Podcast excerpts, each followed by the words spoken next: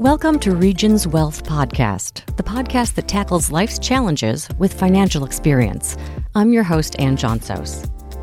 Most Americans spend at least four decades of their lives in the workforce. That's a lot of work. And as the finish line looms, it can be tempting to call it early, especially when you've got some savings. But changing your income, whether through retirement, a career change, or selling a business, comes with risk. How can you decide if following your dreams is financially sound? Joining me in studio is Alan McKnight. He's the Chief Investment Officer at Regions Bank. Alan, thanks for being here. Thanks for having me today. In this episode, we're talking about how important is a safety net. We've taken frequently asked questions from a bunch of people and developed a fictional character who needs your help. Let's listen. Hi, uh, my name is Gil. I'm 56, and I guess you could say I'm a bit of a serial entrepreneur. I started my first business at age 18 small coffee shop in an old storefront in my neighborhood. Did so well, it expanded to five more locations. I sold it off at age 26 and used the money to fund a new business.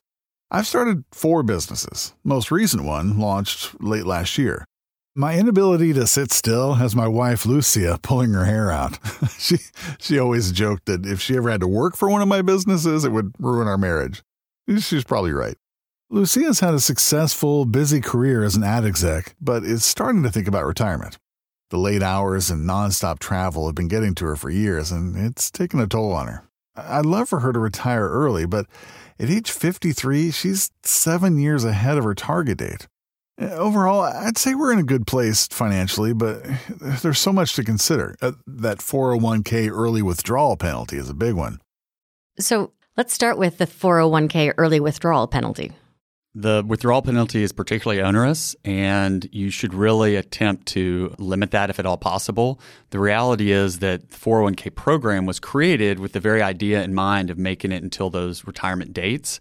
And by getting hit with that penalty, so much of what you've saved pre tax and so many benefits that you've had are then wiped away. So, other than for a specific reason and or an emergency, it really isn't prudent to make that type of decision. And similar in this conversation about what you may want, understanding what the trade offs might be by continuing forward without that early withdrawal is really the better plan. Um, how important is it for the average person to have a safety net in place? We think it's critical to have a safety net, and we think understanding what that safety net entails vis a vis savings and expenses. So, how much do we actually spend every year? How do you understand if we were to look forward over the next one year, two years, three years? What do we actually spend and do we have the income to ensure that we'll be able to cover it? And that's where the safety net comes into play. If we put money aside is it enough? And let's take a worst case scenario if something were to happen. Would we be able to handle and manage that? Is there some sort of algorithm or a formula you use when looking at someone and determining how much of a safety net is needed? There is. As a rule of thumb, we like to think of it as one to two years worth of full spending. We know that we get through that even with hardship. So, even applying something, an exogenous expense that you hadn't prepared for. Someone has a fall, someone gets sick, something else happens, the house needs a new roof, all those types of things that people don't typically put in their savings plan, in their expense plan because they don't have it. But one of those will come up over the course of a couple of years. If you get that in place, then you can have an accurate portrayal of what that safety net is and feel like the suspenders and the belt are actually doing their job. So you don't worry when one comes up and you don't think, oh my gosh, I've got to reverse course and go do something else. So, two full years with an additional sort of emergency expense anticipated. That's right. Okay. So, what factors should Gil and Lucia consider before she just quits her job or retires or however you want to couch it? Well, we've always said if you can't measure it, you can't manage it. And so measuring what is needed at this time, understanding what are our full expenses, what are the penalties for withdrawal of the 401k, what are the real expenses associated with these businesses and the capital that is needed. And he alludes to the idea of eventually selling a business, but is that realistic? And what is a timeline for that? And how much does the economy play into it? And whether that's actually feasible or not. In addition, it's looking at just the very basic data about life expectancy and retirement needs. Right now, for her, she should expect to live until she's 85 years old, according to the Social Security Administration calculators.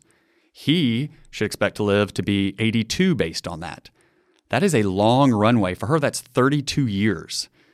Does she believe over that 32 years that it's worth taking a penalty, maybe not having a safety net?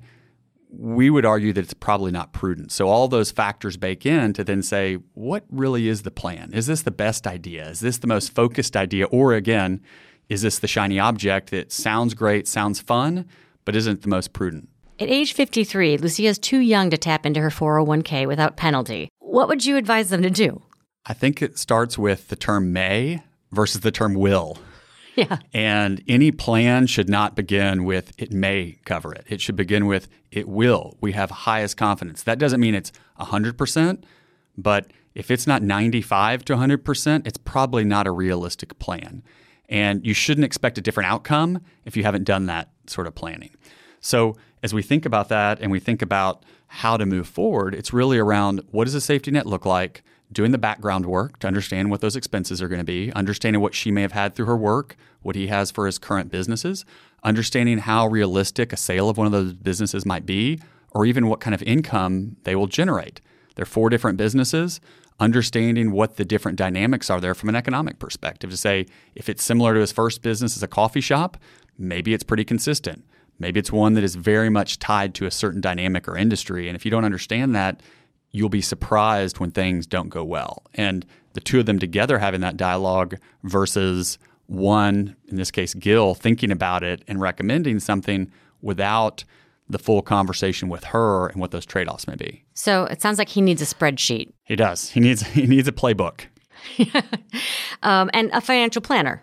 That's right. And and even to the end of that wasn't captured before, but who's going to pay for healthcare? Could that change with the change of a job? Do these private companies that he owns will he have the same level of it? All those types of things that are glossed over in an exciting change in life that really don't build the foundation for the future.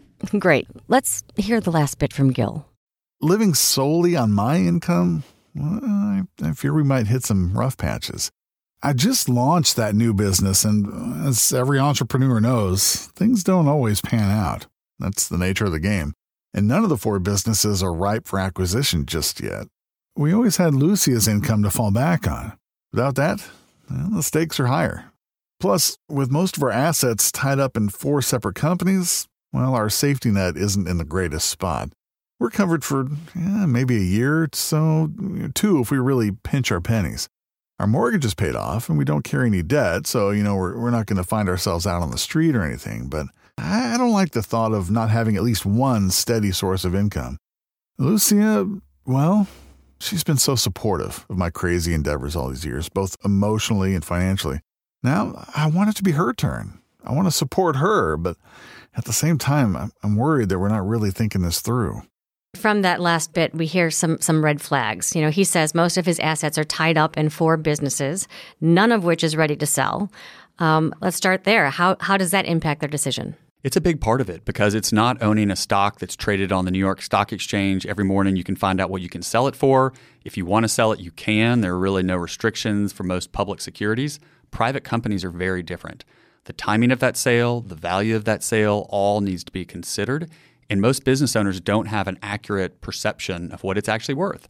They look at it every day, they see the income streams, but they're not talking to independent valuation experts and appraisers to understand what could I actually get for this, as well as many times they run a lot of expenses through those businesses. Well, if you haven't captured that in your expenses and understand what those trade-offs are, it's very difficult to have a good picture. So, if you start with let's find out what they're really worth, let's find out how many expenses we actually run through them, and let's look at a scenario around both good and bad in terms of the revenue from those companies and what they'll really kick off and what they might need from a capital perspective. That will give you a much better portrait of where you're going to be and how much you can actually assume about your retirement savings. For sure. And also, you have to find someone who wants to buy it. My father had a business that he had to sell, and just because it is a good business doesn't mean anyone's interested in buying it and running it. No one wants to call your baby ugly, that is the job of the valuation expert or the appraiser to say, maybe it's not quite what you thought it was. Maybe it could be a little better. And these are the things you could do, even of saying it's not worth as much as you think today.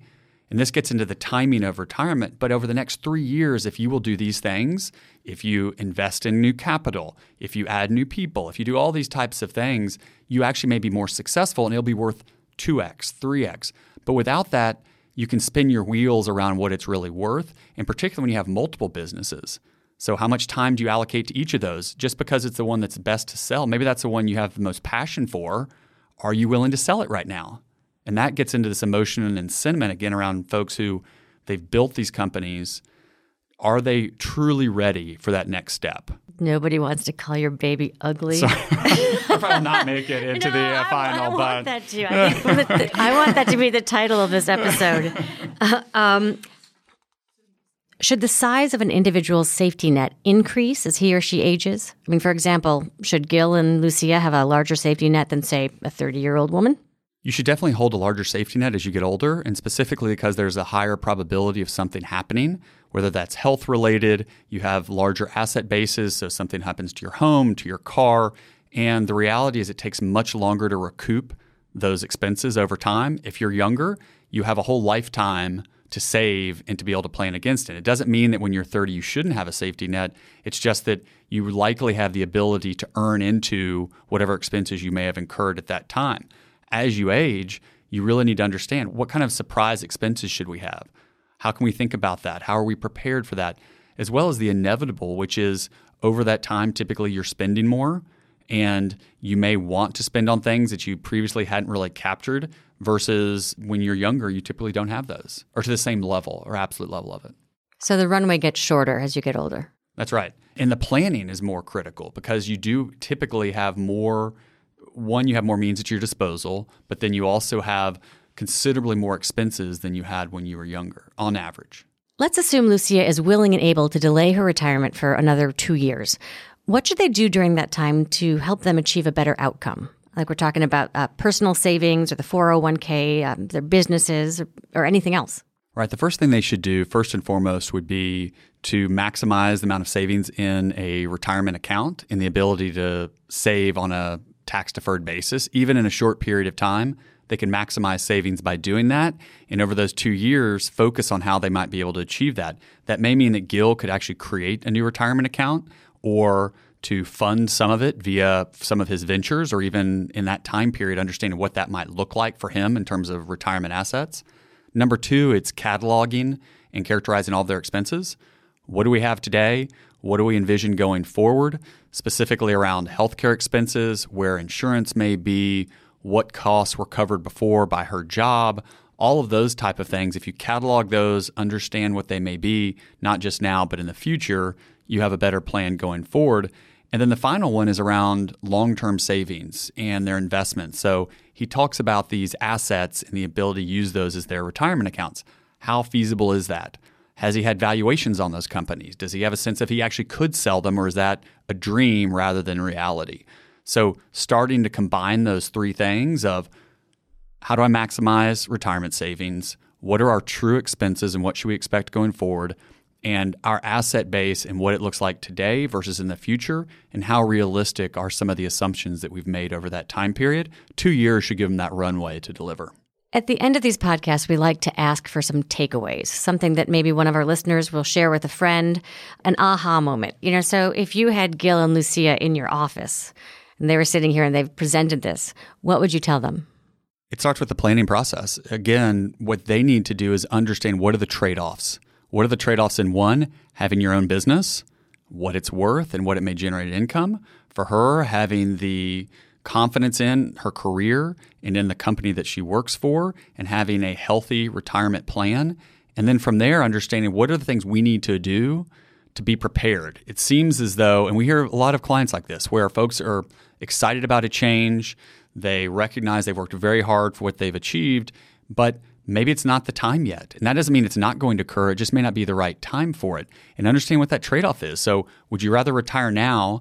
but maybe not have quite the level or enjoyment during retirement because you really have to watch every penny and you're concerned about each year are we going to make it versus waiting five more years or taking a different role that allows you to save more and having a really healthy and fruitful retirement that is more the one of your dreams. Thank you so much, Alan McKnight, Chief Investment Officer at Regions Bank. You have taught us a lot. Thanks so much for having me. That's it for today, and thanks for listening to Regions Wealth Podcast. We hope you'll check back and share this podcast with a friend. Every episode covers a new financial topic with fresh insights from a Regions advisor. We put a lot into it, and we hope you get a lot out of it. Copyright 2019 Regions Bank member FDIC Equal Housing Lender. This information is general education or marketing in nature and is not intended to be accounting, legal, tax, investment, or financial advice. Statements of individuals are their own, not Regions. Consult an appropriate professional concerning your specific situation. This podcast is intended for educational and marketing purposes only. The people and events are fictional but represent real issues. No identification with actual persons is intended or should be inferred.